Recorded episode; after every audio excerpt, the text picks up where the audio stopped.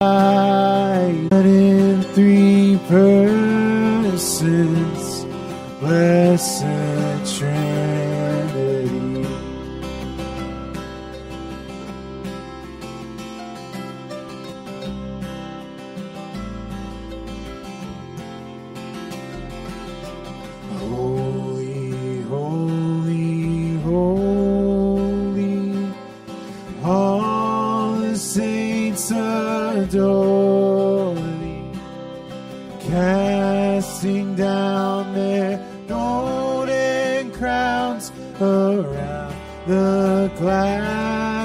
ici.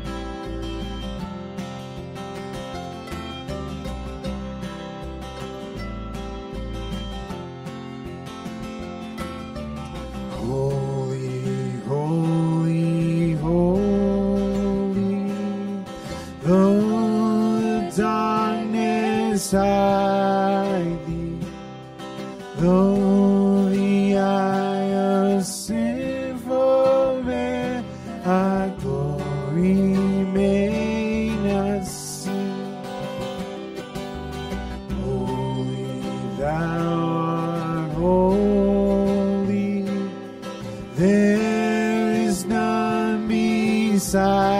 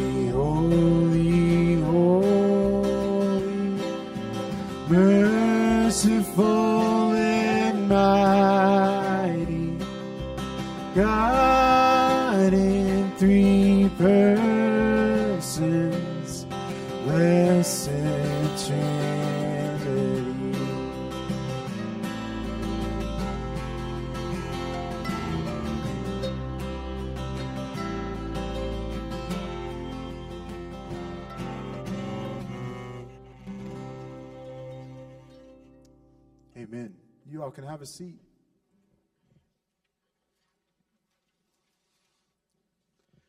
Um, the first song we sang this morning, um, This is My Father's World. Um, I've listened to it a lot lately uh, because it just happened to show up on an album that, that came out a few weeks ago uh, from a band I really enjoy. And um, I was just so struck over and over and over again by that last verse that says simply this This is my Father's world. Why should my heart be sad? The Lord is king. Let the heaven ring. Let God reigns. Let the earth be glad. Um, this week, as I'm sure all of you probably felt, you don't have to raise your hands and let me know. I felt some anger, frustration um, at the turkey that wasn't cooking, or um, something that burnt, or my family, or your family. um, I'm sure we all can stand in solidarity and hold hands with each other in that, because if we didn't feel it this holiday, we probably have felt it before, um, even just in a normal week. And um, so, as we come to confession, I, I want to remind you of that. We're not we're not standing and sitting together um, apart, uh, even if there's seats between you. Um, we are all in this process together uh, of being sanctified um, with Christ. And so, as we confess, know that you're not alone. That these words are uh, a corporate confession. Um, as we as we read this together. So let's read this together. God of wisdom and grace, we confess to you our tendency to say that we know you, but fail to obey your commands. We love the idea of shalom, but often fail to put it into practice. We are often wise in our own sight. Forgive our sin and self righteousness. Teach us wisdom in the inmost place. Cleanse us with hyssop, and we will be clean. Wash us, and we will be whiter than snow. Renew us by your grace, that we might be cultivators of shalom in the world.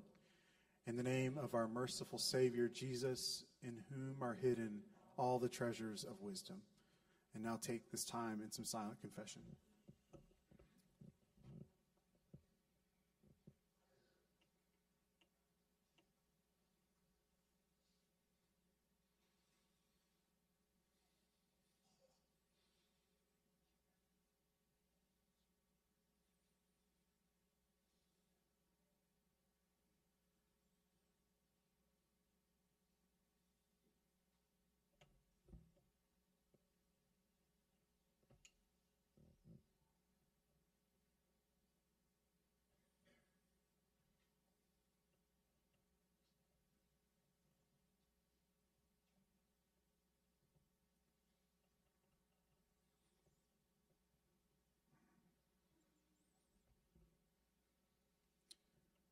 These words of forgiveness are, again, that reminder that God reigns, right?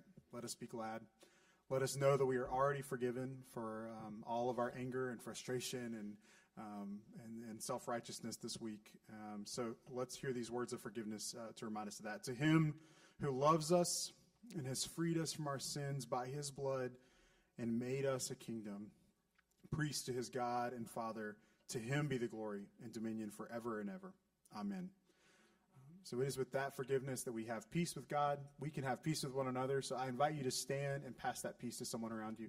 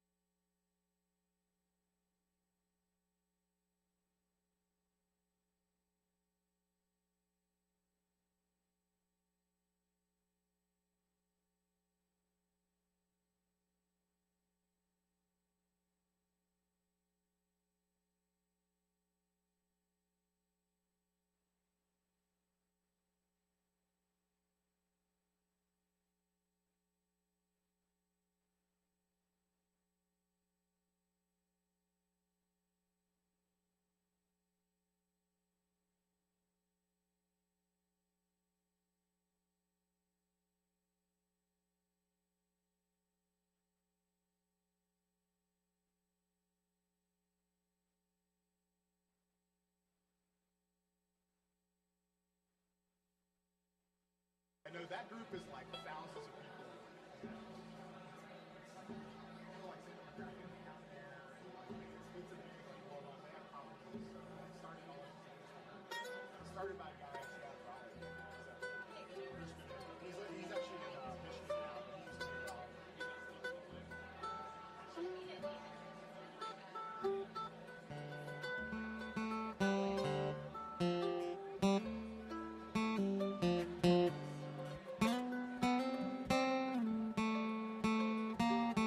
Ready?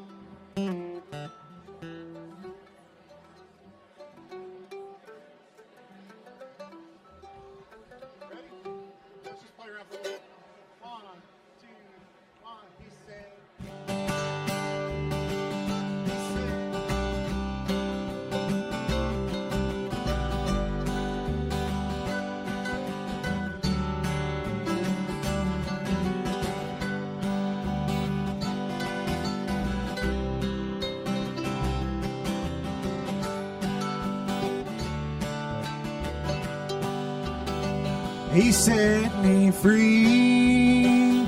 He set me free. My Jesus came and rescued me.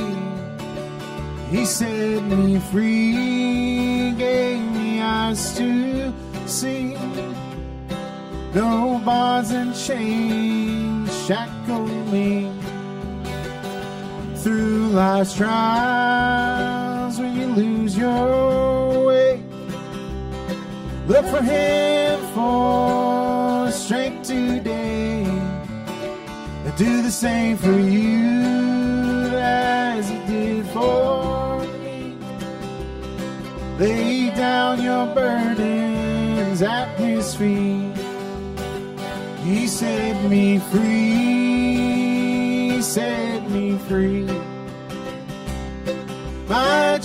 Jesus came and rescued me.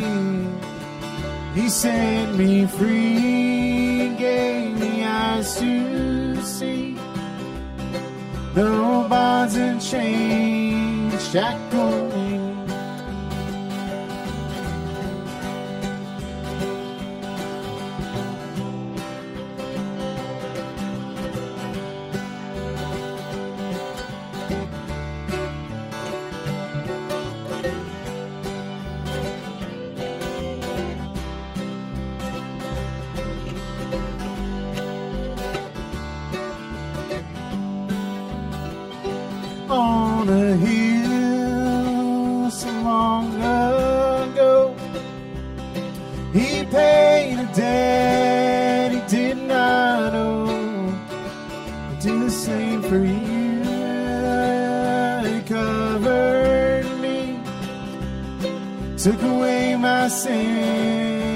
set me free. He set me free. He set me free. My Jesus came and rescued me. He set me free, gave me eyes to see. No bonds and chains shackled me.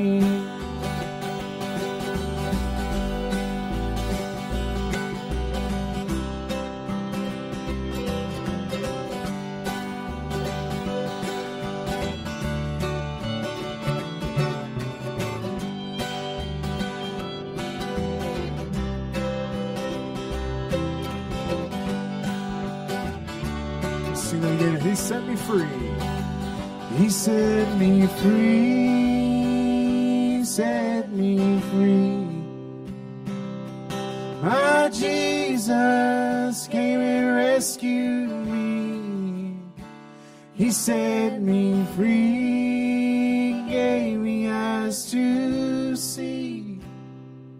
No bonds and chains shackles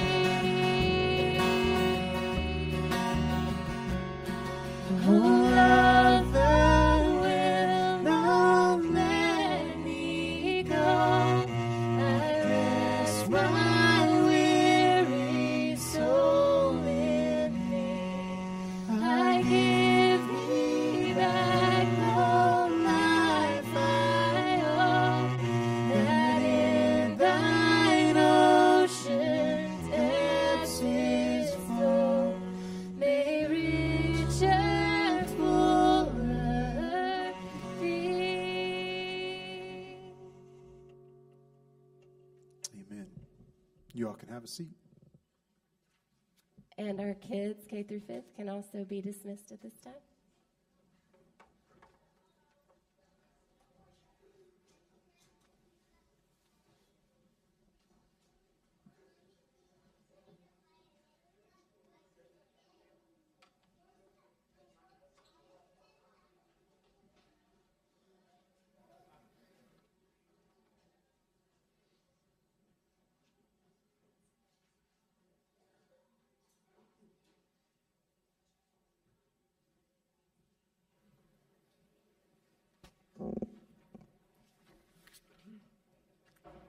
Please join me in the prayer of renewal.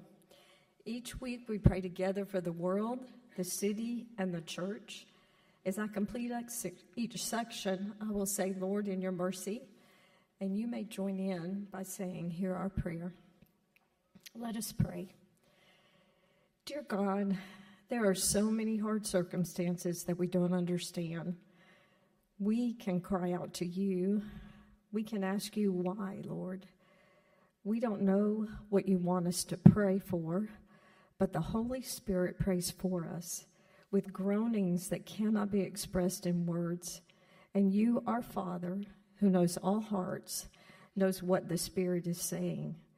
For the Spirit pleads for us believers in harmony with your own will. And we know that you cause everything to work together for good of those who love you and are called according to your purpose for us.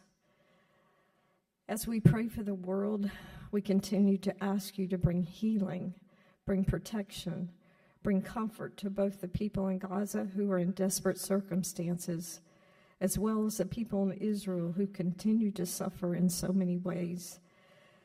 Those in Israel have lost family members to death and to kidnapping. They've lost their homes and their livelihood. For the people in Gaza, they find it dangerous to stay and dangerous to leave. Be with them. We also pray for the Davison family, Jonas, Christina, Maggie, Keith, Judah, and Ian that are serving in Japan. We thank you that they've had the opportunity to present a concert of hymns at several church plants. Church members and missionaries were able to invite friends and neighbors to hear them play and sing and speak about what hymns are and how and why they are created. We're grateful that they've completed their first four year term and we're back in the U.S. for six months. Please encourage and strengthen them, and we ask for financial provision for their work in Japan. Lord, in your mercy, Lord, we thank you for Greensboro, this place that we can call home. We thank you for the opportunities we have to serve the people of this city as we have serving Greensboro, partnering with Out of the Garden.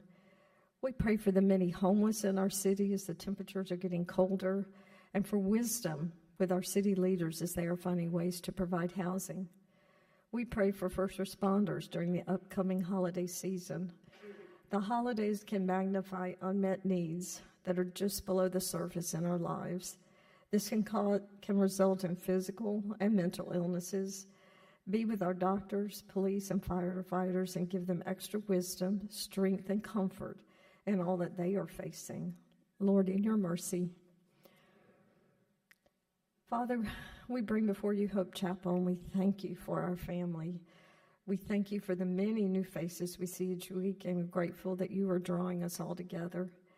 I pray for the upcoming children's concert and I'm so thankful for Abigail leading them and for parents that have faithfully brought their children early to church so their children can be a part.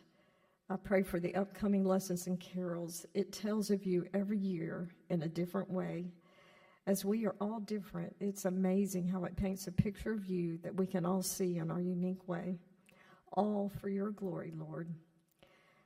We pray for the gays who were in a car accident this week, and we're so thankful that they are okay. and ask for healing from any soreness, any uneasiness, or fear. We know that you are working through our search team for a new pastor and look forward to seeing, hearing about all you are doing in this situation. We thank you. Lord, in your mercy, Father, as we pray to you, we know that the Holy Spirit is pleading for us in harmony with your will. We are so grateful that you gave us your Spirit to teach us, to comfort us, to guide us, to grow your fruit in us, and to pray with us and for us. As we now hear your word, may we listen with humble hearts, and may your Spirit guide our understanding, all according to your purpose. We love you. Lord, in your mercy, hear our prayer. Amen.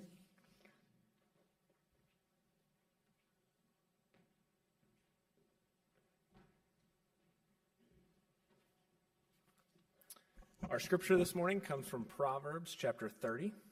You can follow along in your worship guide or in your Bible. The words of Agur, son of Jacob, the oracle. The man declares, I am weary, O God. I am weary, O God, and worn out. Surely I am too stupid to be a man. I have not the understanding of a man. I have not learned wisdom, nor have I knowledge of the Holy One. Who has ascended to heaven and come down? Who has gathered the wind in his fists? Who has wrapped up the waters in a garment? Who has established all the ends of the earth? What is his name, and what is his son's name? Surely you know. Every word of God proves true. He is a shield to those who take refuge in him. Do not add to his words, lest he rebuke you and you be found a liar. There are those who curse their fathers and do not bless their mothers. There are those who are clean in their own eyes, but are not washed of their filth. There are those, how lofty are their eyes, how high their eyelids lift. There are those whose teeth are swords, whose fangs are knives, to devour the poor from off the earth, the needy from among mankind. Four things on earth are small, but they are exceedingly wise. The ants are a people not strong yet they provide their food in the summer. The rock badgers are a people not mighty, yet they make their homes in the cliffs. The locusts have no king, yet all of them march and rank. The lizard you can take in your hands, yet it is in kings' palaces. If you have been foolish, exalting yourself, or if you have been devising evil, put your hand on your mouth, for pressing milk produces curds Pressing the nose produces blood, and pressing anger produces strife. This is the word of the Lord. It's absolutely true and given to us in love.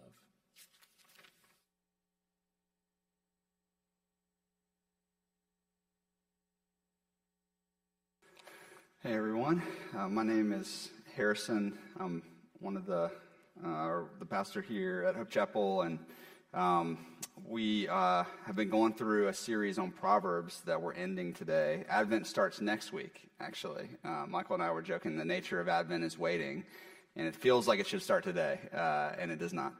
Um, so uh, we're ending Proverbs today, and um, this series has been, uh, if you have been with us, uh, on the, the wisdom of God for the nitty gritty of our daily lives. Um, how do we find life and flourishing and fullness? In our relationships, our words, our conflict, our work, our wounds, our homes, our money. Uh, this wisdom has described uh, daily choices that we all face and outcomes the certain choices and paths uh, tend towards in the world in which God rules, uh, the beginning and ending of these various paths. And for those of us in here who are Christians, uh, this, uh, those of us who have been saved by the free grace of Jesus, who have been justified by God on the basis of Jesus' sacrifice in our place, for those of us who have been given the Holy Spirit and freed, as we just sang about, from our bondage to our sin patterns and, and able to live a better way, uh, the description of the wise path in Proverbs tells us what does the better way actually look like? And how do I sail my ship of my life towards it? What does it actually look like to step into God's shalom in the mundaneness of this life? To taste the tree of life in your living room tonight? For those of us uh, who are not Christians in here, there's an invitation in all this to a better way for you too. It starts with following the Lord and his wisdom. And so I, I first want to recount for us, kind of summarizing the series, what that better way has looked like that we've seen. So, summary of where we've been uh, we've seen the wise do not approach the world from naivete. They are discerning about the path they're walking and about others that they encounter who might invite them onto other paths. They're not afraid to rock the boat to stay on the right path. The wise do not approach the world from folly. Uh, they listen well to others. They control their emotions. They overlook small offenses. They build others up with their words rather than tearing them down. The wise are also aware scoffers are out there in the world, those who devise evil. Uh, also, they're aware of scoffing tendencies in their own hearts. And so the wise avoid scoffers and scoffing. They take Jesus' warning seriously and repent hard of their own tendencies to, to plan evil and manipulate. With their work, uh, the wise are diligent, they're prepared, they're focused, they're honest, and they're humble. With their decisions, they make plans but hold them loosely, knowing that the Lord establishes their steps. With their money, they know the downsides of having too much money, and so they know when to desist seeking it, and they use the excess they have to help the poor flourish in their city. The wise in their homes, you'll find them striving to teach their children the way of the Lord, to consistently discipline their children, and to faithfully delight in their spouses. This is a broad summary of where we've been. Each proverb is way more nuanced and specific and profound than just those summaries, but that's the gist of um, God's teaching in those areas. And now that we've reached the end of the series, um, you know when you're cooking, uh, some of us cook for Thanksgiving, and you're on a skillet or on a grill, and sometimes you press down your spatula on the top of the meat, and you get a little sizzle, you get a nice little sear on there. Um, our passage today uh, is doing that to the main themes of the book. It's taking us deeper um, and, and burning in the fundamental truths in a more permanent way into our minds. Because I've, I've you've gathered so far that Proverbs is calling you to a new lifestyle. God is calling you to a new lifestyle. A lifestyle uh, where you um, look past your own autopilot in these mundane areas of your life, and you rather look to the wisdom upon which the entire world and the universe was founded. And so far in this series, we've tasted the wisdom, um, but you actually need to bathe in it daily. You've looked at some proverbs, uh, but they must become the glasses through which we see all of these categories in our lives. So, our passage today uh, is going to grill us in a little bit into this new lifestyle. I'm not a great, I don't know if that's a good thing to do, pressing down on it. Uh, it feels like it makes it go faster, but don't take my cooking advice. Um, so the three, the three things, uh, three grill grooves that show up on your little steak as you press it down. Um, one uh, is our essential feeling of being wearied for wisdom. Our essential feeling of being wearied for wisdom. Two is the essential recognition that the Lord offers wisdom abundantly. And then three, the essential response to it all humility. Three essentials uh, that we're wearied for wisdom, the Lord offers wisdom abundantly, and the essential response to it all is humility. So, first, let me pray before we dive into all this. Father, we've uh, enjoyed getting to learn from you in this series, and we ask uh, that you would um, leave us with some, uh, some marks uh, that we can take with us into our lives. Uh, leave, leave us with a changed attitude, a changed posture, a changed practices, uh, Lord, where we can actually look to you in all these areas. If we read and then forget, uh, it means nothing. Um, so I pray that you would help us practice these things. I pray this in Jesus' name. Amen. Okay, so first is our essential feeling of being wearied for wisdom. Um, you can look in your worship guide or in your Bible, Proverbs 30. Uh, starts in verse 1. The, the, words of Agur, son of Jakeh, the, the oracle. Uh, Agur was one of the wise, uh, one of the sages that was inspired by God, and an oracle is, is a prophecy given from God here that God intends to be in his scripture and his word. And so here's the, here's the oracle. The man declares, I am weary, O God. I am weary, O God, and worn out. Surely I'm too stupid to be a man. I have not the understanding of a man. I have not learned wisdom, nor have I knowledge of the Holy One. Who has ascended to heaven and come down? Who has gathered the wind in his fists? Who has wrapped up the waters in a garment? Who has established all the ends of the earth? What is his name? And what is his son's name? Surely you know. Wisdom texts in the ancient world often began with a teacher making the case of why he was especially wise compared to others and why he should be listened to. We do the same thing today. Uh, the speaker gives his or her credibility. If you've ever listened to a TED talk, they always begin with the speaker's bio. Um, I'm an expert. I have experience. I've studied and researched. This is why I'm talking on this subject, and you're the one listening. But not this text, uh, intentionally. It begins with, I am not wise. I have no expertise or experience, credentials to offer. In fact, it's just the opposite. I feel less than a man, too stupid to be a man. This would have been as striking for them as it might feel for you hearing this. It's a, a sage voicing that he is at the end of himself. He is utterly worn out by his own lack of wisdom. And uh, this involves the knowledge of his own mistakes, the effects those have brought in his life, and his inability to handle all of it. I'm stupid. Ah. He doesn't give the details of, of what he's uh, frustrated about, but you can guess based on the other Proverbs, maybe he's feeling his naivete. He wasn't discerning in a relationship and he got burned hard. And he's reevaluating his life. Man, I'm stupid. Maybe he's feeling his foolishness. He got into a conflict with his wife over a simple misunderstanding and blew up and said some things she regrets. And now she's distant. He's saying, I'm so stupid. Or maybe he's feeling his scoffing tendencies. I am an impostor here among these people. Maybe it's some combination of all three ways that are opposed to wisdom in the Proverbs. It doesn't have to just be one. He's deeply wearied at the end of himself, feeling like an impostor. I wonder uh, do you ever come to church feeling like this passage, uh, wearied from the mistakes of your life? Maybe something happened in your home uh, during this past week, choices you made that made you feel like an imposter in here right now?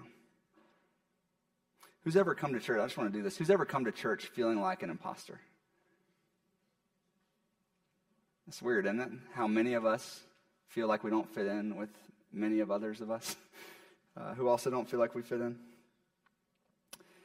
Many of us assumed uh, assume this is a really bad place to be in, don't we? When we're feeling that it's a bad place. But here we have a sage with an oracle from God voicing that exact thing. And he even goes further. Uh, verse 3 I have not learned wisdom, nor have I knowledge of the Holy One. This is a statement of doubt and limitation. I don't have any wisdom at all. I don't feel like I know anything about God. Am I a Christian, really, even? Has anyone ever felt this way after feeling the effects of sin in your own life? Am I really even a Christian? Do I even know anything about God? Another form of imposter, imposter syndrome. He's utterly at the end of himself. And then uh, notice what he does with this, though. He, he then moves in verse 4. He broadens this experience to the rest of mankind. He's saying, I feel that way, but I think you should feel this way too. He says, uh, You know, but who has ascended to heaven and come down? Who's gathered the wind in his fist? Who's wrapped up the waters in a garment? Who has established the ends of the earth? What is his name and what is his son's name? Surely you know. What he's saying here is, yeah, I feel like an impostor, but what other human has gone up to heaven and come back down? What other human has established the ends of the earth? What human has made any part of this world? No one.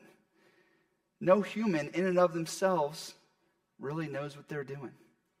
No human knows how to handle their life.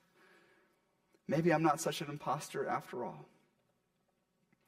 Now, he's talking about uh, doing life on our own, trying to make things work of our own devices. He's not yet talking about how God meets us in this place. That's coming. But his point is that in a fallen world, we're making all kinds of wrong choices. We're stupid. We're imposters. And this leaves us feeling wearied and worn out. And this section reminds me of this thing that we had in elementary school called the finger trap. Anyone know about the finger trap? Some people call it the Chinese finger trap. It is not from China. I don't know where that. It's kind of like Chinese food. It's, it's an American thing, I think. Uh, but we still say, some people say Chinese finger trap. So it's a cylinder of bamboo uh, woven in such a way that when you put your two fingers in it on both sides uh, and you start pulling, your fingers get stuck. And the harder you pull on this thing, the more stuck you get, and it's, it's unbreakable. Is the hardest of puzzles as an elementary kid. People bring these things to school and stick your fingers in them and be like, ha. Um, and it gets you to the end of yourself. You're, you're exhausted. You're pulling harder and harder, and you wonder, is this my life now? Like, am I just going to be in this finger trap forever? And in this section, God is telling us your life is inside of a finger trap. You try to make it work of your own devices, and you pull and pull, and it gets more and more stuck, and it's exhausting. It's wearying. So, the first grill groove on our steak, as we push down the Proverbs, is to name and embrace the exhausting finger trap that you have found yourself in. We are wearied for wisdom. You don't have to deny that weariness, you don't have to numb that weariness. Your neighbor next to you is in the same finger trap. They have not gone up to heaven and come back. They didn't establish the ends of the earth. They don't have this thing figured out. So let's pull back the Wizard of Oz curtain and realize that for all of us, oh, it's just a person like me trying to figure this whole thing out and not really doing a great job. So, are you feeling wearied this morning? Do you want to drop the facade of having it all together? God is inviting us to do so here. And interestingly enough, the path of God's wisdom actually starts at the end of yourself. The path of God's wisdom starts at the end of yourself. At the end of being wise in your own eyes, at the end of being prideful, thinking that you can do it all on your own. It starts when you stop leaning on your own understanding. So that's number one, the essential feeling of being wearied for wisdom. Something to actually cultivate in your life. And it leads to number two, uh, the essential recognition that the Lord offers wisdom abundantly. The Lord offers wisdom abundantly. Look at verse 5 here. Um, Every word of God proves true. He is a shield to those who take refuge in him. So, see now where, where God has been leading us in this passage. It's true that no mere human has gone up to heaven and come back. No mere human can figure out God like things on his own. No mere human can bridge that gap. But what if God Himself has bridged that gap for us? What if He revealed Himself and His ways to us in a way that we can understand? What if, uh, even more than that, He came down Himself in flesh and taught us wisdom? What if we didn't have to figure it out on our own? This is the entire story of Scripture. God is the only one who could possibly solve our wisdom problem and he has done so abundantly. So, how do you get out of a finger trap? Um, here's what happens you're pulling and pulling, and then some kid who's done it before comes up to you, holds both of your hands, and pushes your fingers together and expands the trap, and, that's, and then you get out. Frees you. It's totally counterintuitive. You're welcome for when you encounter one of these things. Um, no elementary schooler in my school was capable of figuring it out on their own. Someone must come from the outside and hold their hands and teach them how to get out. And that's what God has done for us. Every word of God proves true. He is a shield to those who take refuge in him. Uh, the word proves is a metallurgical term here. With uh, metallurgy, you take precious metals put them in a cauldron of extreme heat and melt them down, and the heat separates other lesser rocks mixed in, called the dross, from the pure gold and silver. So this purifies the metal. But this uh, sage is saying that God's wisdom, his word, everything that we've heard in Proverbs, when put to the fire of your gritty daily life, there is no dross in it. Every word can't be more pure, can't be more true. There are no false rocks to take away. They prove true. They're pure gold to you. By saying this, he's distinguishing God's words from the endless words of impostors like you and me that have a lot of dross. So then, to, to rely on these words, he's saying, is to take refuge in the Lord. Remember, God said, uh, being generous to the poor will lead to more fullness for you. Being honest in your work, despite financial loss, leads to more flourishing for you. How is that the case? God is your refuge. He rules this place. It's a promise. Put my words to the heat. See what happens. I am your shield. And then uh, this command comes, verse 6 Do not add to his words, lest he rebuke you and you be found a liar. This is a constant temptation for us, even as Christians, is to go halvesies, uh, to live off some of God's wisdom and then some of our own. We might make ourselves a sandwich. Uh, God's word is the meat, but maybe some mayonnaise of our own cultural moment, maybe some mustard of our own American political leanings slice of bread from our parents' way of doing things, a slice of bread from our friends, and then we, we eat all that down. We forget the first point of this sermon pretty easily that people in your life don't know what they're doing. Their bread, if it doesn't align with God's word, has green dots of mold on it. Uh, the mayo has been sitting out for quite a while, and the mustard, uh, it's, it's not been shaken. It's that, you know, first squeeze when the water, that disgusting water comes out it leaves you wearied to eat that sandwich. Don't add his words to a bunch of dross. Base your life on his wisdom, even if it means going against something someone else is saying. This is the essential recognition that the Lord offers wisdom abundantly first here in his word. But notice, uh, too, that God's word isn't the only place where God's wisdom can be found. Uh, this has been an underlying theme in the Proverbs that we haven't pointed out explicitly yet, but it's been there for many sermons. Uh, look in verse 24 here of the passage. Uh, Four things on earth are small, but they are exceedingly wise. The ants are a people not strong, yet they provide their food in the summer. The rock badgers are a people not mighty, but they make their homes in the cliffs. The locusts have no king, yet all of them march in rank. The lizard you can take in your hands, yet is in kings' palaces. So the, the Proverbs and Scripture in general find wisdom in God's creation and God's creatures. This section is a short summary that ants teach us how to work, rock badgers t- teach us how to seek appropriate refuge when we're powerless, locusts teach us how to work together without a leader, and lizards teach us about the power of smallness and humility. This is the wisdom in God's creation.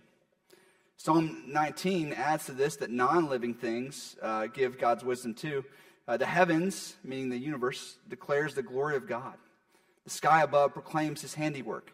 Day to day pours out speech. Night to night reveals knowledge. Their voice goes out to all the earth, their words to the end of the world.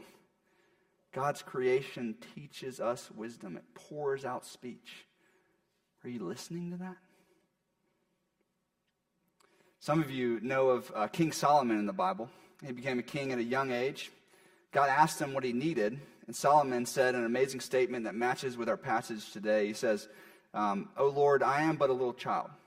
I do not know how to go out or come in. I and I, your servant, am in the midst of your people, whom you have chosen, a great people, too many to be numbered. I'm supposed to be king of these people. Give me, therefore, an understanding mind to govern your people that I may discern between good and evil, for who is able to do this? Solomon at that moment was at the end of himself, facing a huge task, and he knows it. I don't know what I'm doing. Give me your wisdom. And this greatly pleased the Lord. And, and listen to what happened next. Uh, verse 29 of uh, chapter 4 of 1 Kings, 1 Kings 4, uh, verse 29. And God gave Solomon wisdom and understanding beyond measure, and breadth of mind like the sands of the seashore, so that Solomon's wisdom surpassed the wisdom of all the people of the east and all the wisdom of Egypt. He also spoke 3,000 proverbs. Uh, this is actually where a lot of our proverbs come from. And then, uh, 1 Kings 4.33, uh, what did Solomon's wisdom look like? Solomon spoke of trees and the cedar that is in Lebanon to the hyssop that grows out of the wall. He spoke also of beasts and of birds and of reptiles and of fish. And people of all nations came to hear the wisdom of Solomon. So imagine with me, uh, Solomon comes up here to do your sermon, and he's like, Well, today we're going to talk about reptiles, uh, particularly the Balkan pond turtle. Uh, please refer to the picture in your worship guide with its anatomy, its uh, nesting structure. I think we actually have one in the back if you guys can bring it forward. Um, we'll also touch on the cypress oak tree today. Uh, we'll be going outside. Uh, so I hope you did your homework reading about the root system. Uh, people, I'm sure, were like, hold on, Solomon, I thought we were going to talk about God. Ah, Solomon knows. God gives wisdom abundantly, both in Scripture, but also in the book of his creation that surrounds you every day. Take uh, these examples. You can learn patience and contentedness by sitting down and observing your grass. It doesn't anxiously toil, it has all it needs provided by God, and it grows slowly without rushing. Might your grass know something that you don't? You can find wisdom by lifting up a rock in your backyard and observing the insects underneath it. They're really small, really fragile. They seek refuge under that rock. And they have pretty good lives as a result of that. Do you have a refuge in your life? You can learn humility when you come upon a cockroach living in your house. He didn't build your house, he doesn't contribute to your utilities. But because of his smallness and his lack of bothering people most of the time, he lives there and he eats there. Might your humility lead you to similar places in this world? So, grill groove number two that Proverbs is giving the stake of your life is an attentiveness to God's wisdom and His Word, which proves true in the grittiness of our lives, and also an attentiveness to His creation, which is teeming with wisdom. The first groove, our, our deep weariness for wisdom, motivates us in this attentiveness. We need it desperately. And one practical way of spending more time attending to God's Word after this series in the book of Proverbs, uh, one thing I'll recommend is, is this book here. So this is uh, Tim Keller, uh, a pastor uh, who recently passed away similar, in a denomination similar to ours, and he just has a, a devotional on, on the Proverbs. It's got a little descri- a proverb, a little description of it, and then a prayer of, of how to bring that about in your life. So this is a great way of, of kind of meditating further on God's wisdom in the Proverbs. Um, another thing I would recommend is just going outside uh, today. Um, when you're outside, uh, paying attention to what you see. Pay attention to the plants and the creatures around you and the messages and wisdom within it. It sounds silly, but the sages do this in the Bible. You can go to the zoo in Asheboro, go to the Science Center, and as an adult uh, or as a, as a kid, you can study and watch the animals and learn.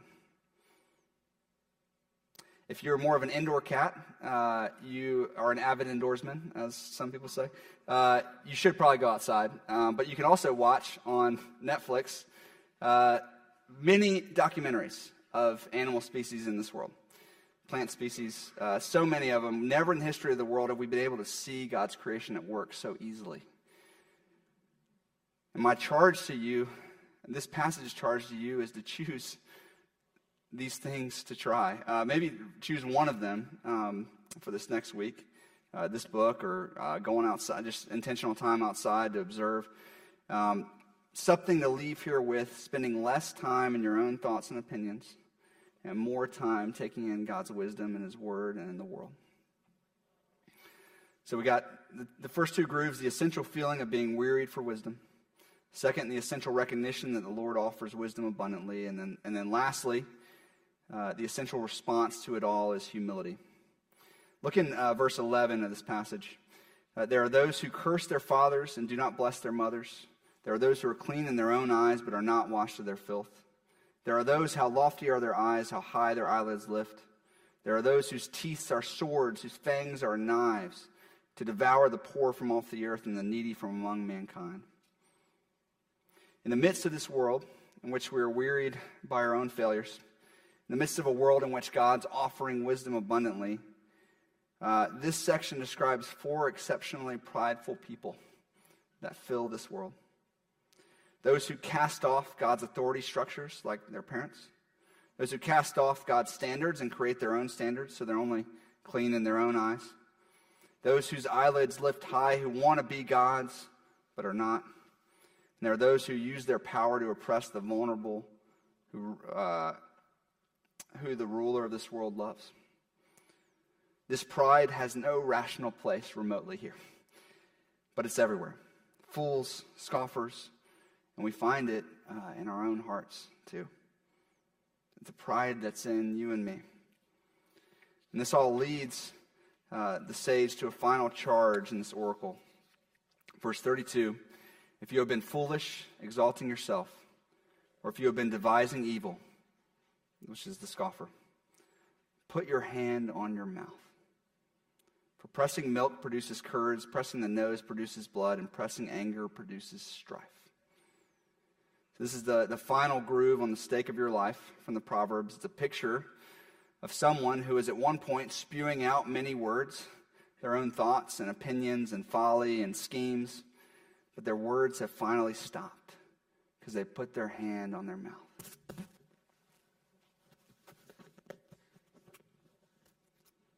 It's quiet for the first time. And they can listen to the only one with true wisdom. It's a command to humility. In the book of Job, uh, God takes Job to an incredibly deep place of wisdom.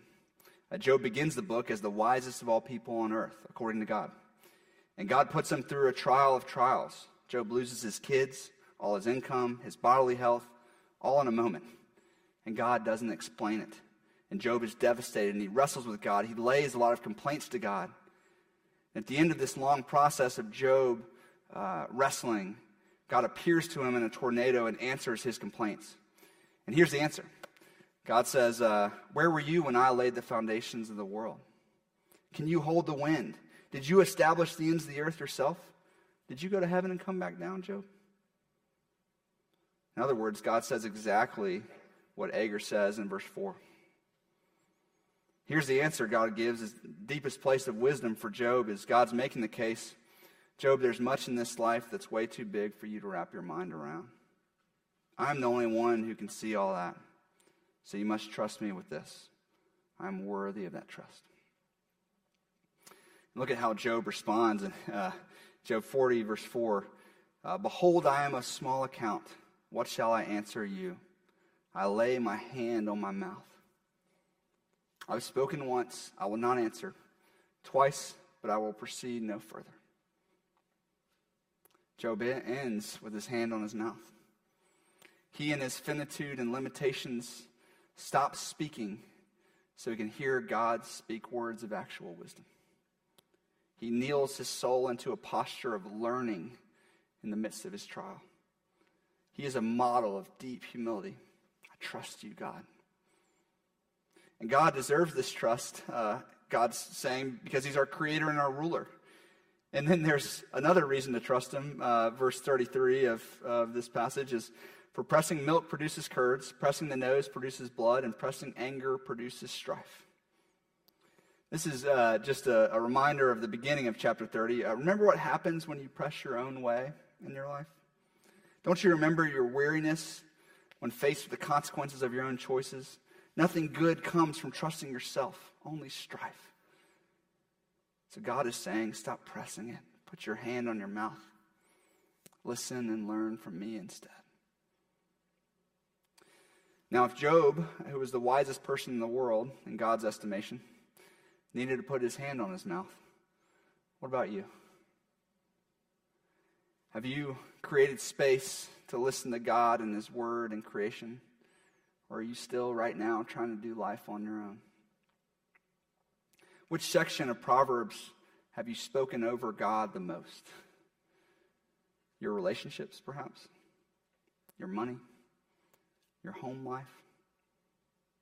Which section of your life are you the weariest from your own failures? Your, your words, perhaps? Your, your work habits? This is a command and an invitation to put your hand on your mouth and listen in those areas instead. Practically, uh, I think this would look like you choosing a topic in the next season to really focus on, one of the ones we've gone through perhaps, and to align your life with God's wisdom there. You could re listen to the sermon on that topic from the series and get a list of proverbs about it and start memorizing and meditating on them regularly. You could share that, that category with someone you trust that you're I'm working on this, I need help. This is what practical humility before the Lord looks like. Someone truly arriving at this posture can only uh, do so through the work of the Holy Spirit in their life. To arrive here, it takes real conviction of sin, which only the Holy Spirit can bring. It takes faith in God and His ways, which only the Holy Spirit can birth in you. It takes freedom from our bondage to sin, which only the Holy Spirit can break. It takes the scales from our eyes being finally removed to see ourselves and God clearly. Only the Holy Spirit can do that. And when the Spirit does that and the scales fall off, we also get to see the final and fullest provision of God uh, for our wisdom Jesus. Jesus is the Word of God personified, so all these proverbs in a person. And 1 Corinthians 1.24 says Jesus is the wisdom of God personified. He is the living version of all the wisdom in here and in creation. He lives it out perfectly in his relationships, his work, his money, with his conflict, when he deals with the naive person, the foolish person, the scoffing person. This is why we told uh, stories of Jesus during this series. In him are hidden all the treasures of wisdom. So when we seek wisdom, we're seeking him. When we find wisdom, we're finding him. When we take refuge in wisdom, we're taking refuge in Jesus. And when we do, uh, the tree of life comes in view for us. We can taste of it in the here and now. Not perfectly, not all the time. That will come when Jesus returns. But a real promise he gives is that you can taste it here, and his words will prove true for you. You just have to try them and see. So, will you lean into your weariness for wisdom? Will you notice Jesus giving you wisdom abundantly? in His Word, in the world, and in Himself? And will you put your hand on your mouth and sit under Him today and learn from Him? In our next series of Advent, uh, to, con- to conclude our Cultivating Shalom theme for the year, uh, we're going to look at pictures of heaven. The shalom that's coming soon described for us in the scriptures. As we look at these, uh, we're going to remember in our attempts to cultivate shalom in this life, uh, we will not succeed, uh, not fully. We will come short in each area as we work towards it. Sin is still really present here. But in Advent, uh, we remember that this is not forever. The Prince of Shalom is coming back to us. And when he gets here, he's bringing the whole thing with him. And so in Advent, we're just going to watch and wait, and think about heaven, and look to Jesus. Uh, let's pray. Jesus, um, thank you for not leaving us alone in our weariness and, in the finger trap that we created for ourselves in this world. Thank you for bridging that gap, coming to us the first time, giving us wisdom. And thank you, Lord, that you're coming back for us. Be with us as we meditate on, on your wisdom, as we decide what practical changes we want to make in our life as a result of this series. And, and then be with us as we wait for you in Advent and think about heaven and the, the pictures you've given us. Lord, give us uh, hope. Pray this in Jesus' name. Amen.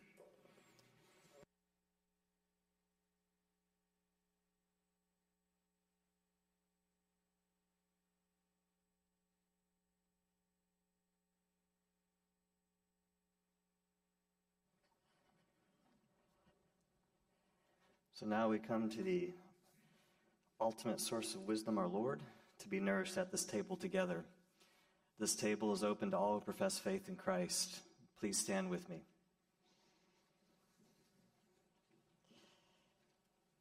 Is the Father with us? Is the Christ among us? Is the Spirit here? This is our God. And we are his people. Let us proclaim the mystery of faith.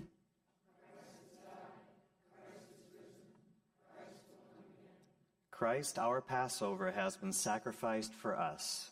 Hallelujah. Please be seated. And so I now bring you the words that the Apostle Paul gave us. For I received from the Lord what I also delivered to you that the Lord Jesus, on the night when he was betrayed, took bread. When he had given thanks, he broke it and said, This is my body, which is for you. Do this in remembrance of me. In the same way, he also took the cup after supper, and he said, This cup is the new covenant in my blood. Do this as often as you drink it in remembrance of me. For as often as often as you eat this bread and drink the cup, we proclaim the Lord's death until he comes. I'd like to invite those who are assisting today to please come forward. As you go through the line, we ask that you feel free to partake of the bread and hold the cup. We'll drink that together as a sign of unity, and we'll invite those who are leading us in worship to come forward first.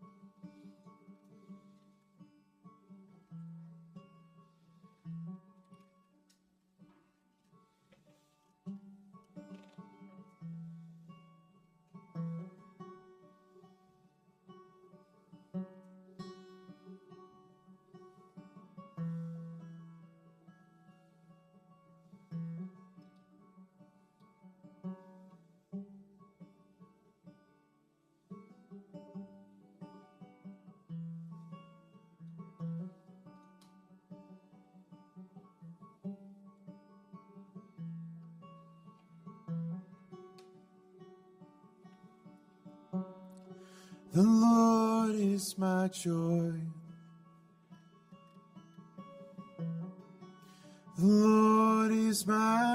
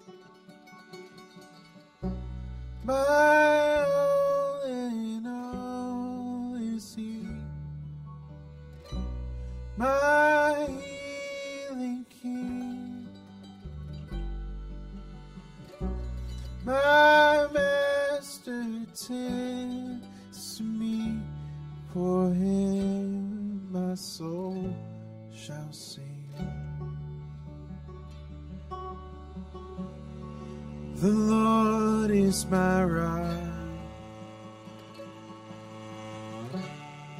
The Lord is my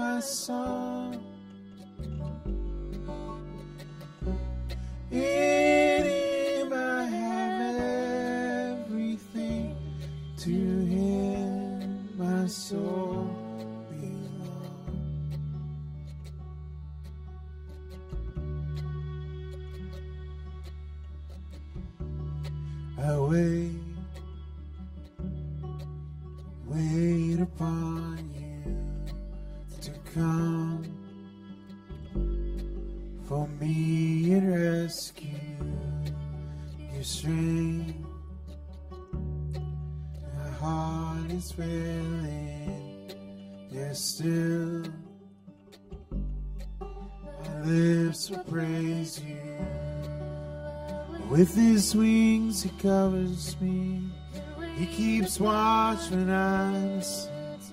Offers all my plans and dreams. Give my Savior everything.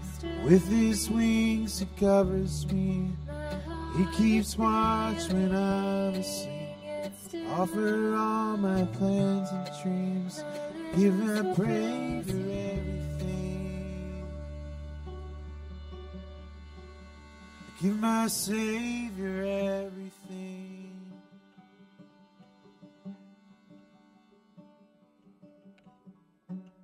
My all in all is He. My closest friend. I put all my trust in Him, on Him, my soul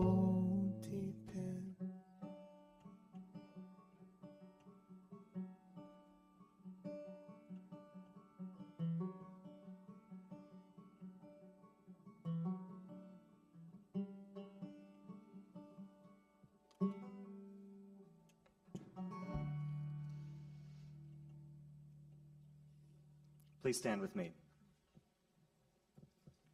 This cup is the new covenant in my blood. Do this as often as you drink of it in remembrance of me.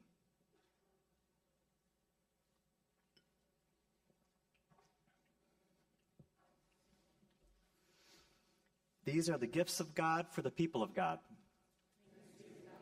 Let us pray together. Our Father in heaven, hallowed be your name. Your kingdom come, your will be done, on earth as it is in heaven. Give us today our daily bread. Forgive us our sins as we forgive those who sin against us. Lead us not into temptation, but deliver us from evil. For yours is the kingdom, the power, and the glory, forever and ever. Amen.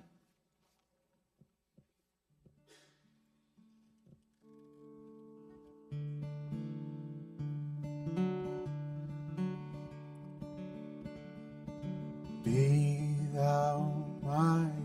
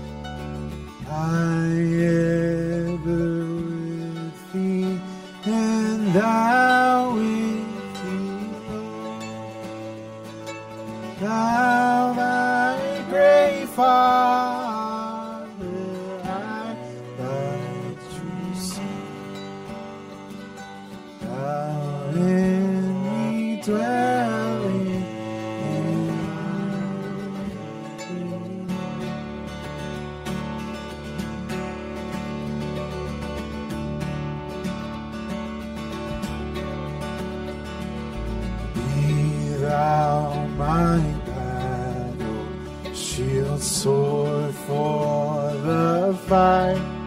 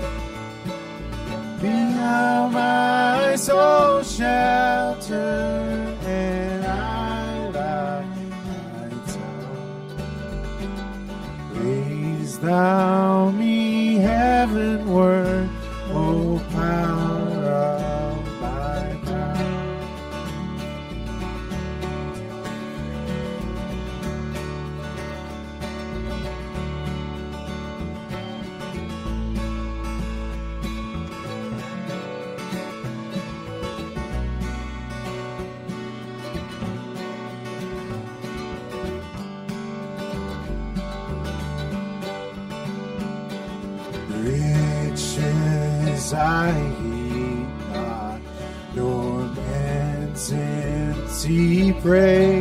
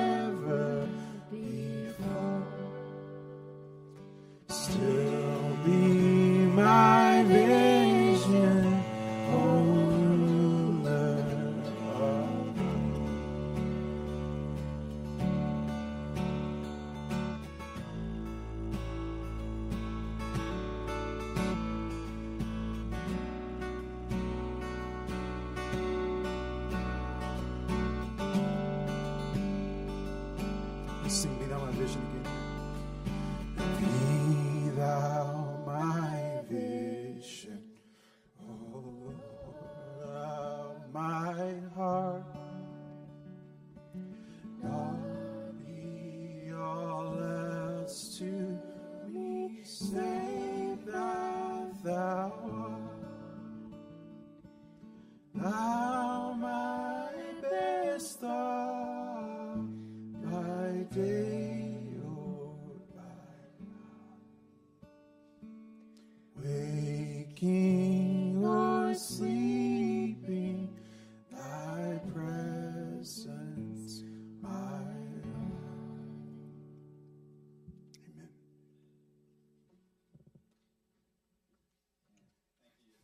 Worship team. Um, that's awesome.